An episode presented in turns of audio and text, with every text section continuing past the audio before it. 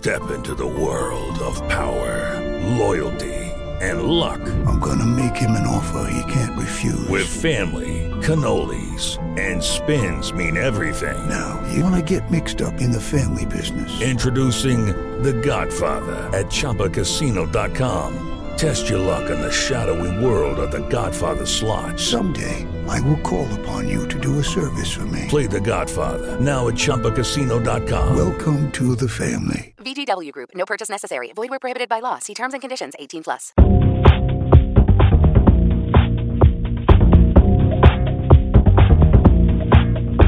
Welcome to World Footprints Radio, the show where we celebrate responsible travel, culture, and heritage, featuring your hosts, Tanya and Ian Fitzpatrick. Now, World Footprints Radio. Hello, everybody. Thank you for joining us today on World Footprints Radio. We're your hosts, Tanya and Ian Fitzpatrick, and we're coming to you from our studio in the Metro Washington, D C area with a big yee-haw! I'm sure uh, that will become uh, pretty evident what that's all about. Uh, first up on today's show, it's a behind-the-scenes look at the greatest outdoor show on Earth, the Calgary Stampede. We'll cowboy up and hitch our horse to a chuck wagon as the Stampede's Keith Rutherford shares the heritage of one of the signature attractions of the Stampede, the chuck wagon races. Then Stu Reed introduces us to the young Canadians who will charm their way into your hearts as they do during the eleven-day run of the evening show extravaganza that has become a key part of the Calgary Stampede for more than forty years. They'll share what it takes to be a member of this Glee Club tradition, and let me tell you, they are some of the hardest-working young people in show business today. And finally, it's off to the Siksika Nation, east of Calgary, to learn about the stories and music that have shaped the Blackfoot people, as Bernard Bear Shirt tells us a story or two, and the young men of the Siksika Nation share the stories behind the songs they'll perform for our listening enjoyment. As always, if you have a question or a comment, write to us at comments at world footprints dot com. And, of course, you know, we look forward to you connecting with us through other venues like our social networks, Facebook, YouTube, Twitter, et cetera. And uh, also, you know, taking us with you on the road through our mobile application on Stitcher. And you can find all of those great things on our website at world footprints dot com in addition to our newsletter. The sound you hear is what it's like to ride a chuck wagon through the streets of Calgary. For many who ventured to the Calgary Stampede, held every year in early July, the rigs that travel the streets are as close as one will get to recreating what it was like to be at the helm of a chuck wagon. As you can tell, riding a rig can be a lot of fun, but there's a real story behind the rigs that race in the chuck wagon races, as Keith Rutherford of the Calgary Stampede's Chuck Wagon Committee tells us. In the eighteen fifties, there was a demand for beef in the marketing state of Kansas and the grass states of Montana and Idaho and southern Canada and the Saskatchewan Territory, which is now Alberta and Saskatchewan. And the only trouble with that whole demand for beef was all the beef was in Texas and Arizona. In order to get that beef to those various locations, they had to be driven, and there were no McDonald's, no instant breakfasts or anything of the sort. In fact, there was no way you could send uh, wranglers out on the road to drive cattle and feed them. There were, there were no such things. So after the American Civil War, there were some wagons left over, particularly surgical wagons. Now, surgical wagons were quite large, quite stable, and at the back they had a thing called the medicine box. The medicine box had uh, little cabinets and drawers, et cetera, which are really handy. They took out all the surgical stuff and put knives and forks and tin cups and cooking pots and all that sort of thing in there, and they changed the name to the chuck box because chuck is the, Amer- is the cowboy term for food. In fact, in some songs, you'll, you'll get the reference to chuck, and that's what it means. So a chuck wagon is, in fact, a cooking wagon or a kitchen. Each Each wagon could take about twelve guys, and each guy would have five horses, maybe six, but certainly he would have five. He'd have a young horse that he was training. He would have a roping horse for when they had a rope. He'd have a cutting horse for when they had to break animals out of the herd. He would also have a horse that liked water, wasn't afraid of water, wasn't afraid to swim or go across streams, because between here and Texas, not only in those days were there no roads, there were lots of rivers and lakes and streams and that sort of thing, and you needed a horse that wasn't afraid of all that. The other horse that he would have was a horse that he'd known for years. He would use that horse at night when he was uh, on one of the roundups. And uh, was, generally speaking, an old friend. Very quiet natured, wouldn't, wouldn't uh, uh, cause any kind of ruckus and get the herd moving again. It, those drives were about ten, twelve miles a day. We're talking about two thousand miles, so we're looking at five months or a little better on the trail, living outdoors, et cetera. And it was tough stuff. Those chuck wagons had the chuck box at the back, had barrels of water on the side, they had bags of flour and raisins and rice, because uh, the cooks would make raisin pie and rice pudding, et cetera, because the Stranglers all had sweet tooth, and that was one way of doing it. Another thing they had was sourdough bread. Sourdough is a self-perpetuating uh, concoction. And to this day, you can buy fresh, or you can buy sourdough starter in Montana that had its origins in the eighteen fifties, still available. And as long as you keep it going, it lasts forever. The uh, between eighteen sixty-five and eighteen eighty-four, those guys drove six million head of cattle to the various marketplaces. It was a huge undertaking. In eighteen seventy, the Barru Ranch over here Uh, sent some guys down to uh, to Helena and over to Idaho, and they bought three thousand heads of cattle. Now, the thing that's interesting about it is they paid nineteen dollars a head for them. nineteen dollars for uh, nineteen dollars in eighteen seventy was just about a whole year's wages. This is serious money. This this is a very, very big enterprise to have all those things down there. In eighteen eighty-four, there was a general roundup in the U S where uh, twenty chuck wagons, one hundred wranglers, and five hundred horses rounded up fifty thousand head of cattle over an area the size of Ireland. There were, since there were no fences, cattle spread out everywhere. Okay. Now, back in the in the early part of the nineteen hundreds, there was a Western showman and uh, Wild West promoter named Guy Weedick. And Weedick had seen chuck wagons, and what he wanted to do is include in a Wild West show a demonstration of, of chuck wagons. Now, those chuck wagons had all those barrels and things in them. The, the, the bed was full of bedrolls. Okay, they also had a tent that you could extend out and cover the entire crew, especially the cook, who's the most important guy. Okay, and uh, they had a stove that fit into a stove rack at the back of the wagon. So what they did in those demonstration uh, shows was they would start with an unloaded wagon, load everything into it to show how dexterous they were at loading stuff. They would cut around a figure eight uh, pattern in the infield, around the track, back, unload the whole thing, take out the stove, start a fire in it, and the first guy to get smoke out of it was declared the winner. Now, the one aspect that it did introduce was competition. And in those days, there were four gentlemen that funded the, the uh, rodeo, et cetera. And he talked them into putting on demonstration races with chuck wagons. Now, these were working wagons in those days. Six local ranches sent wagons and wranglers to Calgary, which could take a couple of days to get here, put on a demonstration race and went home. And they didn't get very much for it, and the only thing they got was the ranch owners liked all the notoriety and publicity, et cetera. And in nineteen twenty-three, they staged the first ever competition, and one of the guys that was involved in that was a ranch owner known as Wild Horse Jack Morton, who had two badgers as pets. So this was an unusual man. He also took his wagon downtown in Calgary, which would have been open territory in those days, and he put on a breakfast for anybody that wanted breakfast. That was the very first Stampede breakfast, for which now we are quite well known. In nineteen twenty-four, they did the same thing again with an unloaded wagon. They loaded it all up, drove it around, drove it around the figure eight, round the track, back in the infield, and started the fire.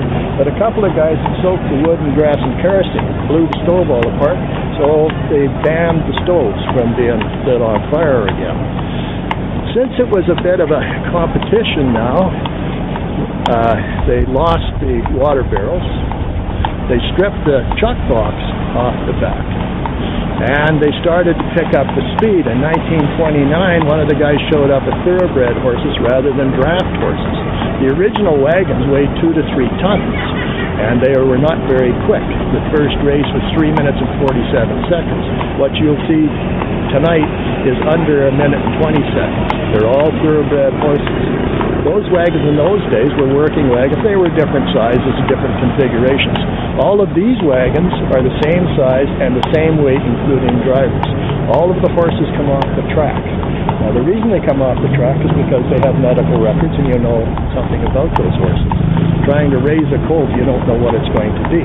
Now, a racehorse that's five or six years old has come to the end of his career. If he makes a wagon horse, he just got a twenty-year extension on his life, because we've had lots of wagon horses go well into their twenties, and with wagon horses, when they're too old to race anymore, they just go to the ranch and stay there. Uh, we've had quite a few retire in the last little while, and they're still at the ranch. That's the few things called tent poles are all that's left of the rigging to put the tent up. Okay? And the stove, which used to be an iron block which weighed fifty pounds, went into a rack that was only three inches off the ground, and it was not enclosed. It hung out at the back of the wagon. It was also the author of one of the worst wrecks we've ever had, when a lead horse stepped in the basket of a wagon in front of it and went down and pulled all the others in after it. After that happened, this was moved up, and the fifty-pound block was replaced by two rubber pails bolted together, so if you step on them or run over them, they will collapse. The figure eight barrels that you'll see in the infield used to be oil drums, steel oil drums. If somebody hit one or a gun under a wagon, it would knock the wagon open, or a horse would get hurt. The ones you'll see tonight are cardboard. You can hit them and crush them, do whatever you want to them. We've got lots of them. Now, what happened with the drovers that drove all those cattle up here, they are now called outriders, and each rig has four of them. There's one there, one there, one here, and there's one at the front holding the lead team.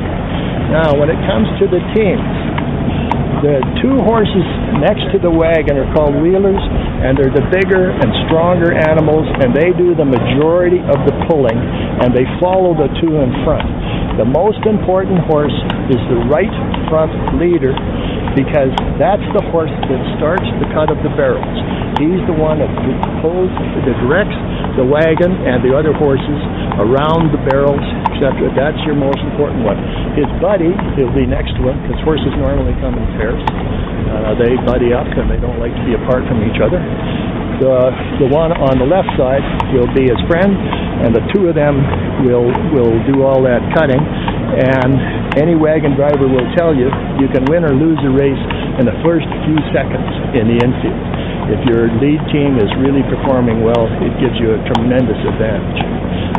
Now, the guy at the front is just holding that lead team. When the klaxon goes, he gets them started, and then he gets out of the way. Now back here, we have a guy on this tent pole, a guy on that tent pole, and somebody on this. Back in the days when they had to use a fifty-pound block, the guy throwing the stove or putting it in the basket would put the rope, or put his reins in his teeth.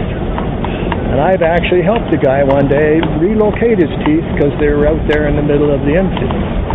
Now, this is life. You can hold it with one hand. Now, it has to be on the ground. You can't pick it up like this. It must be touching the ground, same as these two. Then he throws it up in there, and he's got his horse in one hand. So do these two guys. When that klaxon goes, everything has to be loaded into the wagon. If you miss anything, or if these aren't in the right position, there are penalties. In nineteen twenty-five, one of the drivers decided cutting the barrels was just too long, so he didn't do it. And he won the race, but they assessed him a one-second penalty. And the next thing, the next time he did it, they gave him a two-second penalty. And he kept it up until the penalties hit ten seconds, then he quit doing it. That rule is still on the books. If you miss the barrels, it's ten seconds. If you don't throw these things right, to start with, there's a one-second penalty. If one of these things comes out of your way, or if you leave it behind, depending on which one it is, it can between two and five seconds. Now, in a race that's timed to a thousandth of a second, where tonight the top eight wagons are uh, only part of a minute apart, uh, a second one way or the other can be a killer. In fact, last year, at the, the tenth night in the last race, which is the big money race, one hundred thousand dollars to the winner, the guy who actually won by time got a two-second penalty and put him in fourth place. So he got ten thousand rather than one hundred thousand. He uh, started ahead of the barrels, pulled and pulled, fell backwards off his seat when the blacksmith went, and it, things happened. Fortunately, it was a driver, not an outrider, that did that. One of those outriders Keith referenced, we met at Rope Square serving flapjacks and bacon from the back of one of the actual racing chuck wagons in the morning before the evening races, Richard Vincent. Reg Johnson drives a rig for the team that Richard is part of. Richard explains how the rigs and their western rural culture fits into modern-day Calgary. I grew up on a farm, and Uh, Calgary has been a great place for uh, for the rural community. And if you really look at Calgary, the the, uh, the underroots of Calgary is really ranching and oil. Mm-hmm. And there's a real uh, there's a real combination of those two uh, those two uh, professions in this town. And so if you look at the history of Calgary, it's really it's really around those two those two industries. Now it's changed quite a bit in the last uh, four or five years, really, or ten years. But the, the heartbeat of Calgary is still ranching and oil and gas. From an outsider's perspective, uh, people look at the Stampede. They look at this Western culture that's now here in the big city. It's still thriving despite all of these changes that have taken place in this city and this region. Mm-hmm. Yeah, Calgary's Calgary is an extremely progressive city. It's really built out of. Uh, It's kind of a, a melting pot of cultures, a melting pot of ideas. And as Calgary's always had this can-do attitude. And, you know, if you if you travel across Canada, and we do in our business, we travel from coast to coast, Calgary's probably one of the best cities as far as uh, entrepreneurism and, and ideas. What's special for you in terms of the Western culture and heritage from your perspective that helps you to connect with uh, the city folks here? Well, I think the, the Western heritage, as, as I said earlier, the, the the the heartbeat of Calgary is still fairly rural, despite what you see downtown here. And I think for us, uh, working in, and uh, living in town, uh, you, you'd be surprised on the number of people that actually associate with that rural background. So again, even people coming in, as you can see when you're downtown, all the people that actually dress up and try and get into the spirit of Stampede. It's actually quite an amazing feat when you see how people have embraced the the culture of Calgary. And you coming in would certainly see the amount of cowboy hats walking yeah, around yeah. the streets and people taking this in. Oh yeah, I'm I'm I'm here speaking with you, and I've got on a cowboy hat, and this pretty much is about the only time that I would wear a cowboy hat. I used to wear one back in the day when I was in Minnesota, but that's a different story. Yeah, that's right. But uh, talk to me about driving these uh, chuck wagons and kind of the history behind them and what what it really takes to kind of take take one of these things around and guide these horses with them as well, because right. This is pretty much one of the biggest things that people really love right. when they come to the Stampede. And it's uh, you know, unfortunately, when you look at what people see, they really see five percent mm-hmm. of the work that goes on. The actual work, you know, we've got Reg Johnstone here who drives for us. Uh, the work that those those individuals do, and we do behind the scenes, is unbelievable. With the with the care for the animals, uh, the traveling for three or four months out of the yeah. year, and so you know we could we could talk for two hours on what kind of goes on behind the scenes for the uh, for the chuck wagons. The history of chuck wagon driving really goes back to the settlers of uh, of Western Canada, because really the, the history of the chuck wagon is really all about the settlers coming west yeah. with their wagons and their families. And if you go back forty-five years ago, the chuck wagon races actually look quite a bit different. They actually were about more the settler-based uh, competition where they actually had to run around the track and then build a fire at the end, believe it or not. Wow. And now they've really, uh, they've really morphed to where it's certainly a lot more competitive, certainly a lot more rigorous from a horse perspective, and certainly a lot more uh, uh, sport-like than what it used to be, you know, even forty years ago. But but the nature of the chuck wagons is all about the settlers coming west. Oh, we thank you so much for being with us and sharing some of that history with us. Thank I you. appreciate it. Thanks very much. Coming up on World Footprints Radio, the Calgary Stampede's Stu Reed introduces us to the Young Canadians, a group of performers in the spirit of the T V show Glee, who happened to make the Calgary Stampede an entertainment extravaganza to remember. The, the main part of our program this evening are the Young Canadians of the Calgary Stampede. Now, this is a youth performance group. They auditioned uh, for us to be part of our school program, uh, our Young Canadian School of Performing Arts, uh, and when they graduate from school, they become members of our cast. Next on World Footprints Radio. Hey, this is Amy. I'm from Manitoba. Woo, Manitoba! I love listening to World Footprints Radio. It rocks my socks. I love it. ViraTech is a publicly traded company that has created the first biotech social network. Founded by Doctor Kevin Bugman, the company has built a unique platform that will allow biotech research to become open source for the first time in history. A breakthrough company in the biotech industry, ViraTech is publicly held, meaning anyone can become a shareholder of the company. The trading symbol is VIRA, spelled V I R A. More information about ViraTech is available via Yahoo Finance. Just type in the ticker symbol V I R A. Visit the Galapagos Islands, meet polar bears in Canada, zip line in northern Italy, explore the Hawaiian Islands aboard a luxury yacht, and stand face-to-face with China's terracotta soldiers. Explore the world on a journey of a lifetime with World Footprints Discovery Tours. These tours give a unique view of the world in an intimate, small group setting with the freedom to immerse yourself in local culture, learn, and make new friends along the way. Book early and save. Visit world footprints dot com and look for Discovery Tours to begin your next adventure today. Hi, my name is Anna. I'm from Romania. Make sure you don't miss the World Footprints Radio every Tuesday. And now, more of World Footprints Radio with your hosts, Tanya and Ian Fitzpatrick. Welcome back to World Footprints Radio. I'm Tanya Fitzpatrick. This next story really touches my heart. For more than forty years, the Young Canadians of the Calgary Stampede have been growing the next generation of performers with intensive after-school training in song and dance, and I'm so happy that there's such a strong emphasis on arts education here. Stu Reed of the Stampede's Grandstand Committee and the Young Canadians he chaperones takes us behind the scenes of Stampede's evening show extravaganza, which is like a Broadway performance, and they tell us in their own words. My name's Stu Reed, and I'm Vice Chair of the Grandstand Committee here at the Calgary Stampede. Uh, welcome to our evening show. Welcome to Calgary if this is your first time here. The, the evening show comes in two parts. There are the chuck wagon races and then our evening grandstand show. Um, it is a, a package that starts at eight o'clock at night. The chucks run until just about nine thirty. We then have a half-hour intermission, which I'll explain in a few minutes why we need the half-hour intermission to get part of our stage set, uh, and then our show starts, and it runs for just about eighty-two minutes.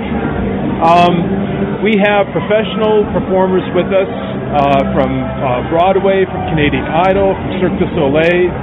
Uh, we have motorcycle daredevil teams that are jumping the stage while others are riding in a sphere inside the stage. But the, the main part of our program this evening are the Young Canadians of the Calgary Stampede. Now, this is a youth performance group.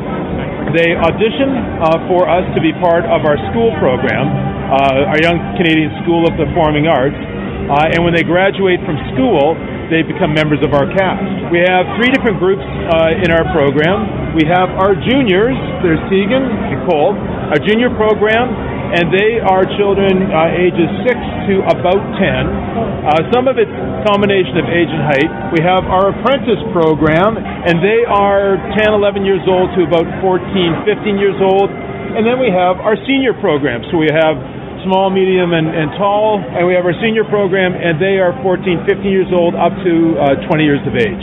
Our oldest Young Canadian this year is twenty. She's a first-year university student. and this is actually her first year uh, performing with us in the school, but she wanted to, to have this opportunity to hone some of her performance skills. So I'm going to let these guys introduce themselves. So Cole and Tegan are, are two of our juniors. Why don't you two start? My name is Tegan. This is my third year in Canadian, and um, I started when I was about um, nine or eight, and I decided to join because my mom teaches the juniors, and pretty much ever since I was born, I would always be coming to the show, and I always wanted to be like the other kids on stage. My name is Cole. I'm eleven years old, and I'm a junior male singer. Um, I've been with the company for four years. My first year, when I was seven, was when I started. I had a principal role, so I was one of the, maybe say, one of the special people in the show. And after that, I gradually began to really enjoy it. It's, it's a really good experience, I think. Hi, I'm Tyler. I'm part of the Apprentice Male Singers program. I've been in the Young Canadians cast for four years. I started when I was eight, and now I'm twelve years old. Uh, I started as, two jun- as a junior, and I made my way up to Apprentice. I've, I've always enjoyed singing. My elementary teacher uh, saw that I enjoyed singing a lot, and her daughters were in the program. So she welcomed me towards it and uh, introduced me to a few people, and I joined the cast. I didn't really like dancing at first. It, I wasn't good at it. And as soon as I came to the Young Canadians program, I began to develop more skills towards dance. Hi, I'm Sante. I'm eight years old. I've been in the Young Canadians for one year. And um, Young Canadians is really fun. I'm David Weems. I'm a senior male singer with the Young Canadians. I've been with the company for three years now. Um, I started in two thousand six, and um, I've been on and off since then. Um, uh, I do a lot of performing. I did a lot of performing before Young Canadians, um, and I decided to make a career of musical theater. And so I knew that if I wanted to do that, I needed to become a much stronger dancer, so I joined the Young Canadians. And um, I've now used what I've learned here, and I'm going to be going to Pace University in the fall to study musical theater and get my degree in that. The Young Canadians is an after-school school, so we, we all go to regular schools around Calgary, and then we come here three to four days a week to rehearse in the agricul- above the barn in the agriculture building. Now, how long has the program been around? Uh, this is the forty-second year of the Young Canadians. Um, so we've got um, a really deep history and a lot of really great alumni. Any famous alumni? Allie Bertram. Allie Bertram danced. She was um, one of the dancers last year. Yeah. And she was So You Think You Could Dance Canada winner. Yeah. So, yeah. Cool, I didn't know that. Yeah, yeah. And this year we have Canadian Idol winner Eva Avila and uh, Daniel Celebre, who worked with Michael Jackson on his tour of This Is It. And we also have Taria, who has been in four Broadway shows and was the lead of Lion King. So they're the special guests of our show. They're not our. They're not former Young Canadians. Yeah. yeah. So the the School for the Performing Arts is uh, it's a scholarship program. When these kids audition, uh, if they're admitted into the, the school program, um, all of their dance, their vocal, their performance training is uh, paid for through the Calgary Stampede Foundation and a generous gift from uh, TransAlta Energy. And in return, is that when they uh, graduate from the school program, they become members of the cast, and then they perform with us for the eleven nights, ten nights of the Stampede plus the Sneak and Peek. Mm-hmm. ten nights district for two things. Yeah, so the first time in history, we actually didn't run our show on Tuesday night. We didn't run the Tuck Wagon races. We had so much rain on Monday and Tuesday that it was the first time we had to say unsafe to perform on stage, so yeah. So only ten nights this year. So what's what's the best night been for you guys? What's been your favorite night so far? I like the first night because it was my first time. Yeah. Were you excited? Nervous? Um, I was a bit nervous. Now, are you still nervous now when you go on stage? No. Maybe you're still nervous when you go on stage? No. no? No. I, I've I've done like four thousand performances or something like that. I, at this point, I'm kind of like, okay, let's go. Put one shoe on after the other, and then you go. Well, what about what about tomorrow night when it's the last night? I don't get nervous, but I will cry through Canada My Home. Yeah, it's a very emotional moment because every year we all know that a lot of us are moving on. There's a lot of people. I'm moving to New York in a month and a half.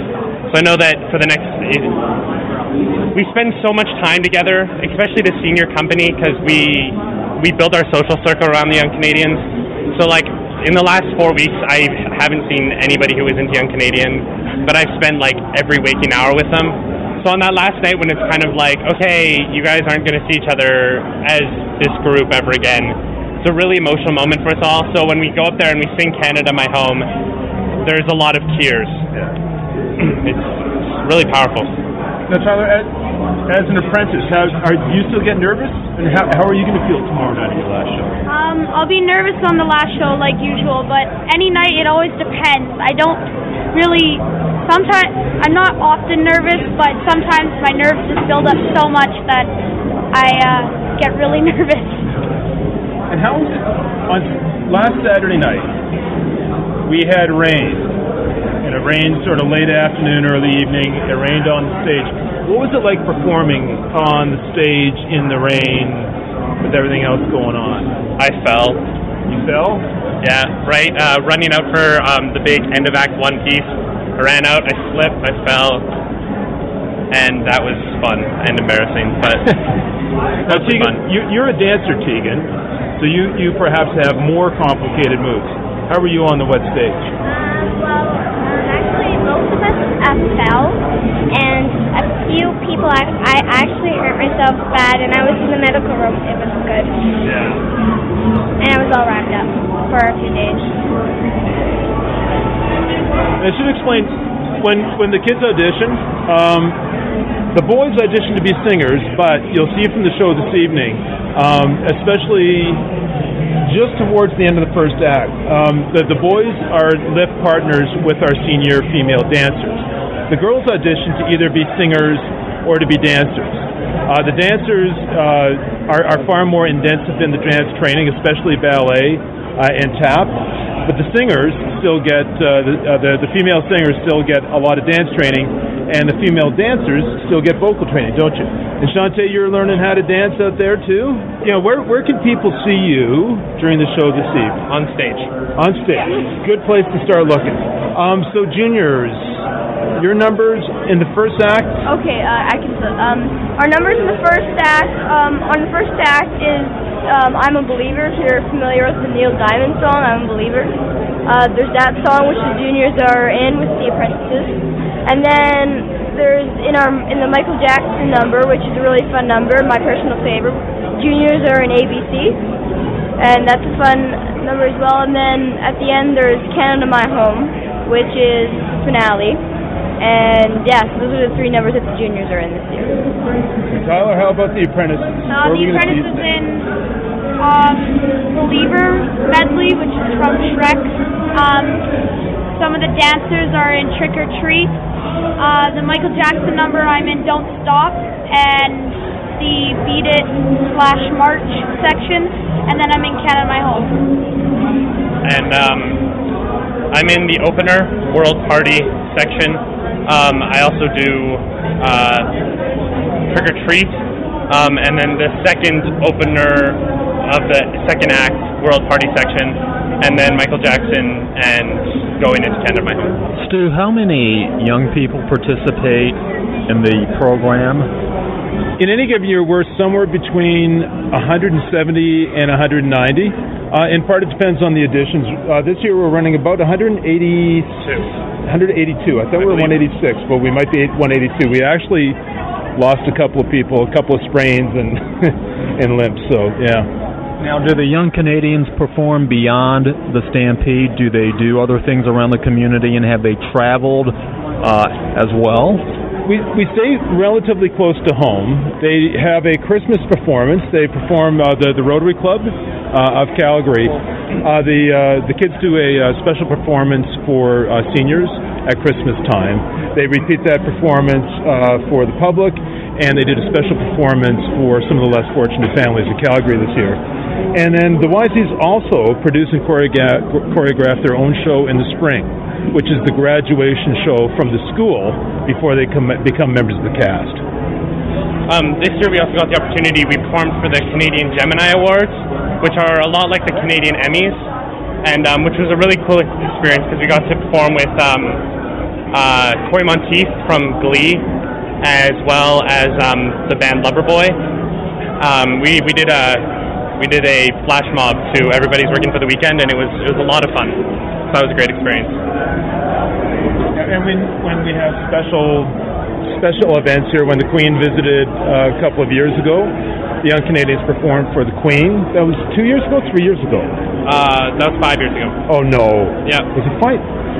No, no, that was no. That was six years ago. Because that was two thousand four. No. That was the year before the centennial. Anyway, they did perform for the Queen. I'm getting old. I can't. I, it just seemed like yesterday to no, me. The kids right now. This is one of the traditions. Um, if they're leaving uh, the company at, uh, uh, tomorrow night, uh, they sign one of the bricks and they leave a message for the next generation of Young Canadians. So. I actually stopped and I found my sons last night, read my sons, and it's, it's amazing how the kids understand what's come before them, but also they're just part of a, a company that's going to go well past them as well. So this is part of the, the emotion you start picking up the last couple of nights of the show, and you start to realize it, it might be the end of their time to walk through. Coming up on World Footprints Radio, Bernard Bear Shirt of the Siksika Nation introduces us to the art of storytelling in the Blackfoot people. My grandfather, uh, he gave me an Indian name, Natkuta Sokoyokitopi. It means two yellow riders. And I remember in those years, I didn't speak a word of English, nothing. Next, as World Footprints Radio continues. Hi, my name is Timothy Kendrick. I'm Grace Kendrick. And we love World Footprints Radio. And I'm a transplant from Michigan, here in Vancouver, and loving it. We love the radio. Thank you. I have a dream today. Hi, I'm Isaac Newton Ferris, Junior, President and C E O of the King Center in Atlanta. My Uncle Martin's words still inspire us today, but his vision cannot be fully realized unless we join together to strengthen our communities through everyday acts of service to others. Honor his memory this King Day and throughout the year by volunteering in your community. This message brought to you by the Corporation for National and Community Service, the King Center, N A B, and this station. Hi, my name is Marcia Alexione. And I'm talking to you from Vancouver right now. I am originally from Brooklyn, New York. I've been living in Vancouver for about twenty years, and I love World Footprints Radio. And now, more of World Footprints Radio with your hosts, Tanya and Ian Fitzpatrick. Welcome back to World Footprints Radio. I'm Tanya Fitzpatrick. Bernard Bear Shirt, an elder of the Blackfoot people, one of Canada's First Nations, introduces us to his people, the Blackfoot. The Siksika Nation, the home of the Blackfoot, preserves its culture through the oral tradition of storytelling. We learn through Bernard how the Blackfoot got their name on our journey to the Blackfoot Crossing Historical Park, just east of Calgary. Many stories that have been told over the years uh, about how uh, Blackfoot Nation came to be, the, how the name uh, Siksika was came to be. What stories did you grow up with uh, that talks about early creation and and um, the early days? My grand my grandmother, I asked him one. T- I asked her one time. Why is that we're called the Blackfoot? And she told me, during those times, there was a prairie fire, and the Blackfoots, I guess they ran across the prairie fire. Mm. And that's why they're called Blackfoots. Yeah. That's what I was told. And, uh... I was surprised to hear that. One of those stories Bernard shares is the story of Paul in the Spirit, a story he learned from his grandfather, as he tells us in his own words. My name is uh, Bernard Bear Shirt from Siksika, and this is where I was raised up here. The, uh, that's an old graveyard uh, where they buried the trees at one time. I guess uh, I don't know how that became as a picture, because this is the Blackfoot mm-hmm. territory. And uh, I remembered my grandfolks used to tell me there was In those years, there was a lot of people that were buried alongside the hill and on top of the trees. Mm. That's why at times when we go around, we find a lot of uh, uh, skeletons. Uh, in those years when I was a little boy, but now I don't see them around anymore. So uh, that was the reality I came through. And uh, my grandfather, the one that raised me up, Peter Whitepup, uh, he was a very spiritually. Uh, I remembered in those years, my grandfather, uh, he gave me an Indian name, Natkuta Sokoyokitopi. It means two yellow rider. And I remember in those years, I didn't speak a word of English, nothing. I was raised up traditionally. And he was the one that raised me up, and one time he approached me. By then, I must, I must have been about nine, ten, eleven years old. Then uh, I remembered he told me that he had a vision, that he dreamed about this one guy approach approaching him, asking him for some help, because this guy had cancer. And that time, our people, they had to go up to Edmonton for treatment. So then, the next day he came down. Sure enough, his dream came into reality about the guy that he dreamt about. And then, um, sure enough, the guy came. And his name was uh, Paul. Then uh, he came down and asked my grandfather, I came to ask you for some assistance. So I really need help. And then um, my grandfather already knew why he came to the house. Because in in his vision, this guy had cancer. He had nowhere to go. My grandfather told him, I already know why you came down, and we can talk about it. He says, I, I dreamt about you, Peter. That was my grandfather's name.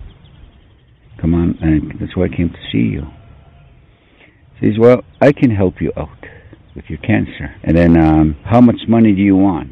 My grandfather told him, money is no value to me. When I help somebody out, I like to help out. It's not part of our our culture, our tradition. Then uh, he says, okay, I, I will bring some things for you, or money-wise, is it okay? It, it's all up to you. Whatever you want to do. Then, uh, so everything was all settled. Then he started the next day. Started giving him treatments. And how strong he was in those years. My grandfather. There was my brother Roger, he's still alive today. At times we would make a lot of noise in the evening. in the evening, and then we would hear the spirits talking, just like a whistle noise. Just like that. Right away, my grandmother would tell us in Blackfoot, Mopik, Mopik. It means keep quiet. Mopik. So then we we would settle down and tell us, oh, cock, go to sleep. Oh, cock. That's what it means. Sleep. We go to sleep. And then uh, I remembered this time went on with this guy coming to see my grandfather. And uh, at times my grandfather, he wanted to get his strength, his power. And, he, uh, and then he would... Uh, he used to wear a black hanky around here. And during those years, we used to have a coal and wood stove. He'll pull out his black hanky and throws it in the fire. About ten to fifteen minutes after, he goes back over there, pulls it out, that thing never burns. Hmm. He was the one that raised me up. And he had his power through the thunder. And he told me in those years never to get a haircut, because I used to wear braids. My hair was up to here. Hmm. Says, if you ever cut your hair, you will regret. And at the age of thirteen years old, I had a haircut. Today, I still have a brush cut. Mm. Yeah. So he was the one that raised me up.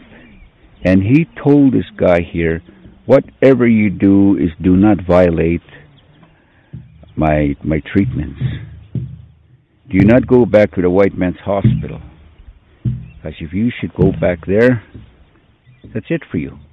I can't do nothing for you. Anything, anything for you. And then uh, somehow this Paul was manipulated by his wife to go back to uh, Charles Campbell Hospital in Edmonton.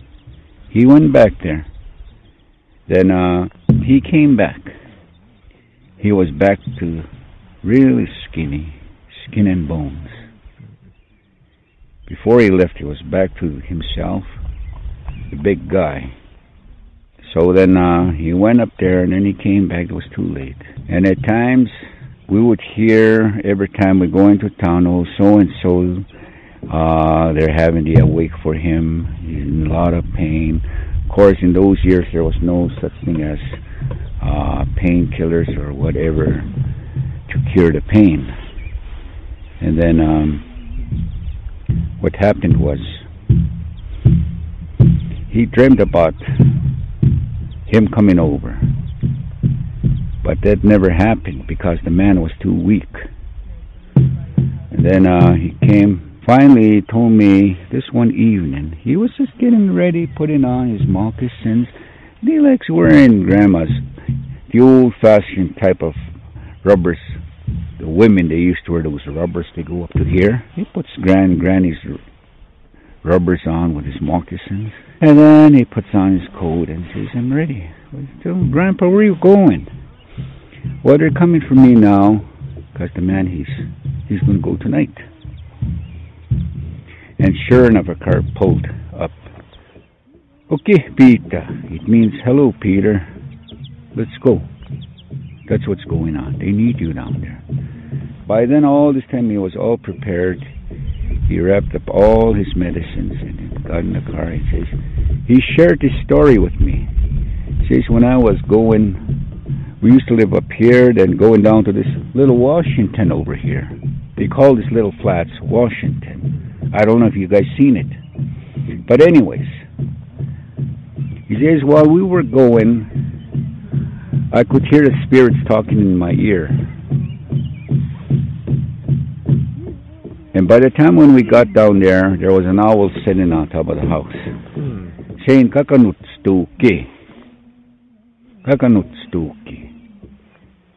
Then um, by the time they got off the vehicle, just as before the entrance there, there's uh, an addition to the house. You seen a spirit standing there, not touching the ground, about this high. All dark. He says, I just about, I just about couldn't make it through, but I fought my way and I went in there. As soon as I went in there, everybody was crying. I said, what's going on? And they just point in that room where the deceased was. He says, he's gone. That's what it means in Blackfoot, dead.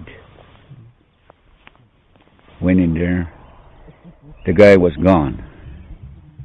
He came back, and there's coal and wood stove was just red hot. This happened in the uh, earlier springtime. pulls his black hanky out and throws it in the fire. Goes back in there. And the guy that was supposed to be dead, he brought him back to life. Hmm.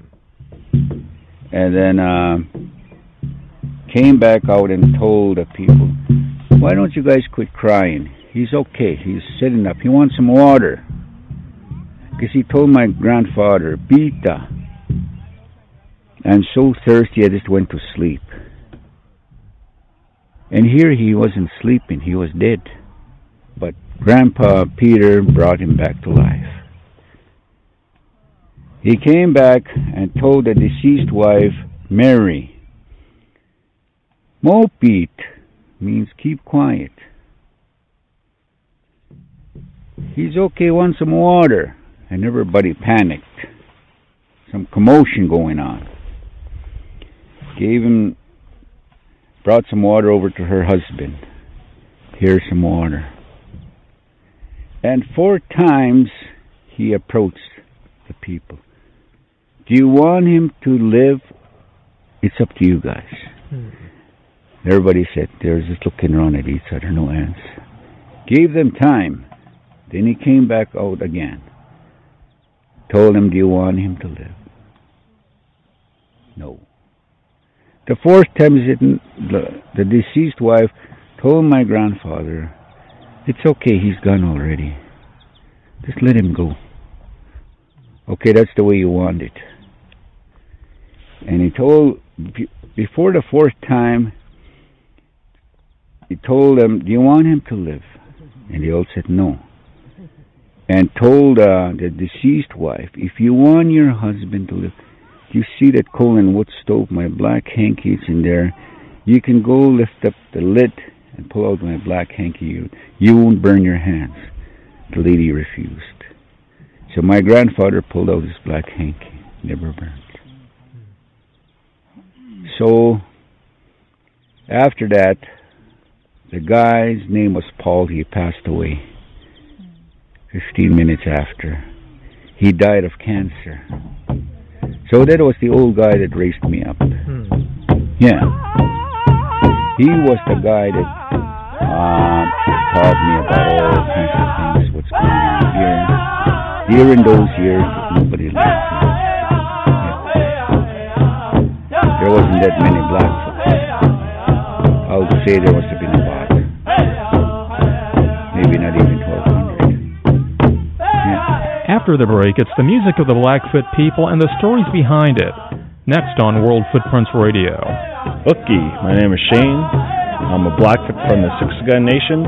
I encourage you to tune into World Footprints Radio and come out to Blackfoot Crossing Historical Park in southern Alberta to experience the Blackfoot people and culture.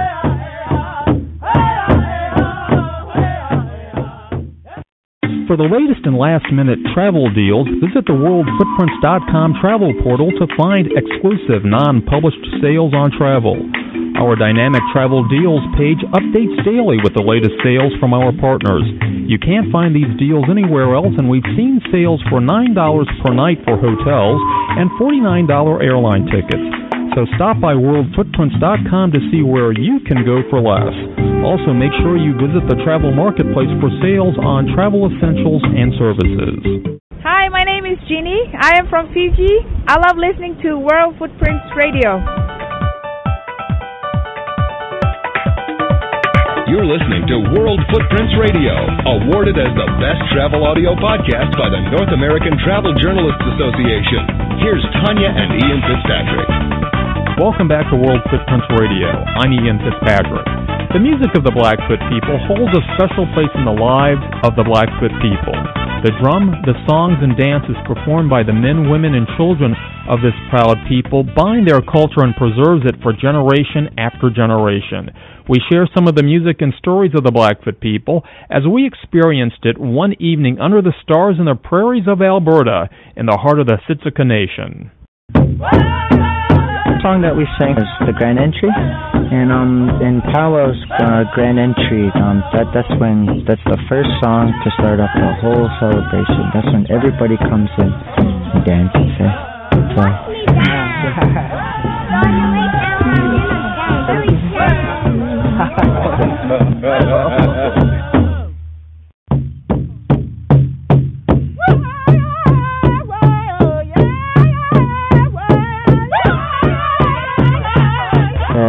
second song we sang for my daughter was the uh, Lady's Fancy, and that that's more of a upbeat, upbeat style, fast, fast drumming. And her style of dancing originated from the butterfly, mm. so that's where her, her cape comes in, the way she moves and everything. Yeah, she's supposed to interpretate the, the butterfly.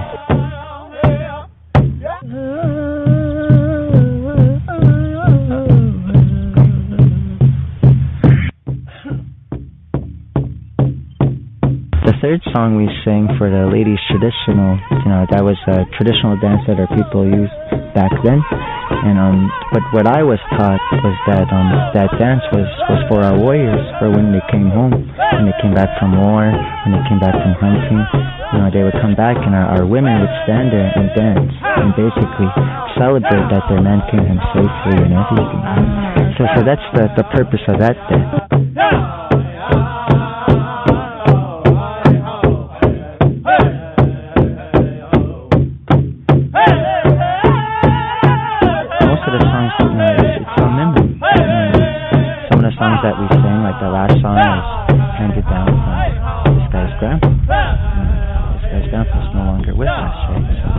These are just songs like I've handed down from singer to singer to singer. A couple, the, the first one was a, a new one that we, we made. They're just songs that come to us. When my cousin always tells me there's no way to make this song, it comes to us. Every song has a story. Every song is. Yeah, yeah, yeah. Basically, um, the, each song we sing for each category, it, it, it's it's specific. Specifically for them, yeah. So like, like um, the ladies traditional, they, we can't have like a like a fast beat. Be too fast for them to move. Yeah. So every, every song has a, a meaning. Every everything has a purpose. Yeah. Describe briefly the drum, what it represents uh, to your people, and what it represents to you personally in terms of the playing, the song, and it as a symbol. Well, the drum that we, we sing on and the drum, it represents our, our, uh, our people that are in the circle. And the drum that we sing represents the healing of our, our people. And our people have been brought down from, from generation to generation. That's what this drum means, and the songs that we sing. We sing them for our people that have gone before us. And when they come, they we sing songs that are appropriate for the traditional and fancies.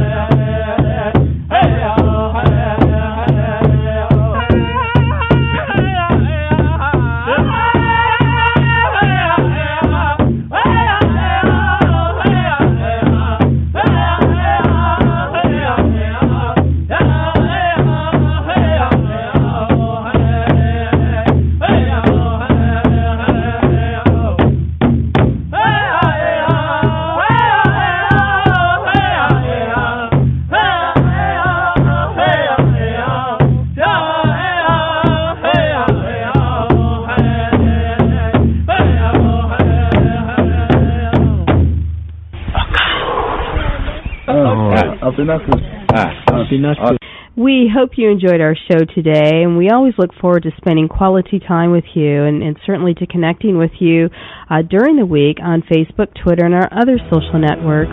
So follow us on those platforms and sign up for our newsletter and travel deals from our website at world footprints dot com. We're Tanya and Ian Fitzpatrick, and we'll see you on the air again next week, same time, same frequency. And until then, we wish you blue skies and purposeful travel that leaves positive footprints one step at a time. Hi, guys. My name is Sandy Best, the Sandy Best from Lake Louise.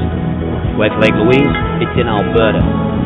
Alberta's in Canada, Banff National Park, natural beauty. The only place you should go with is World Footprints Radio. They spend their time looking at those special places that are not tourist traps, that are not thousands of people. For the best on the planet, go with World Footprints Radio. World Footprints Radio is a presentation of Travelin' On Media Productions, L L C. All rights reserved. Judy was boring. Hello. Then Judy discovered Chumba Casino dot com. It's my little escape. Now Judy's the life of the party. Oh, baby, mama's bringing home the bacon. Whoa, take it easy, Judy. The Chumba life is for everybody. So go to Chumba Casino dot com and play over one hundred casino-style games. Join today and play for free for your chance to redeem some serious prizes. Chumba Casino dot com. No purchase necessary. Void where prohibited by law. eighteen plus terms and conditions apply. See website for details.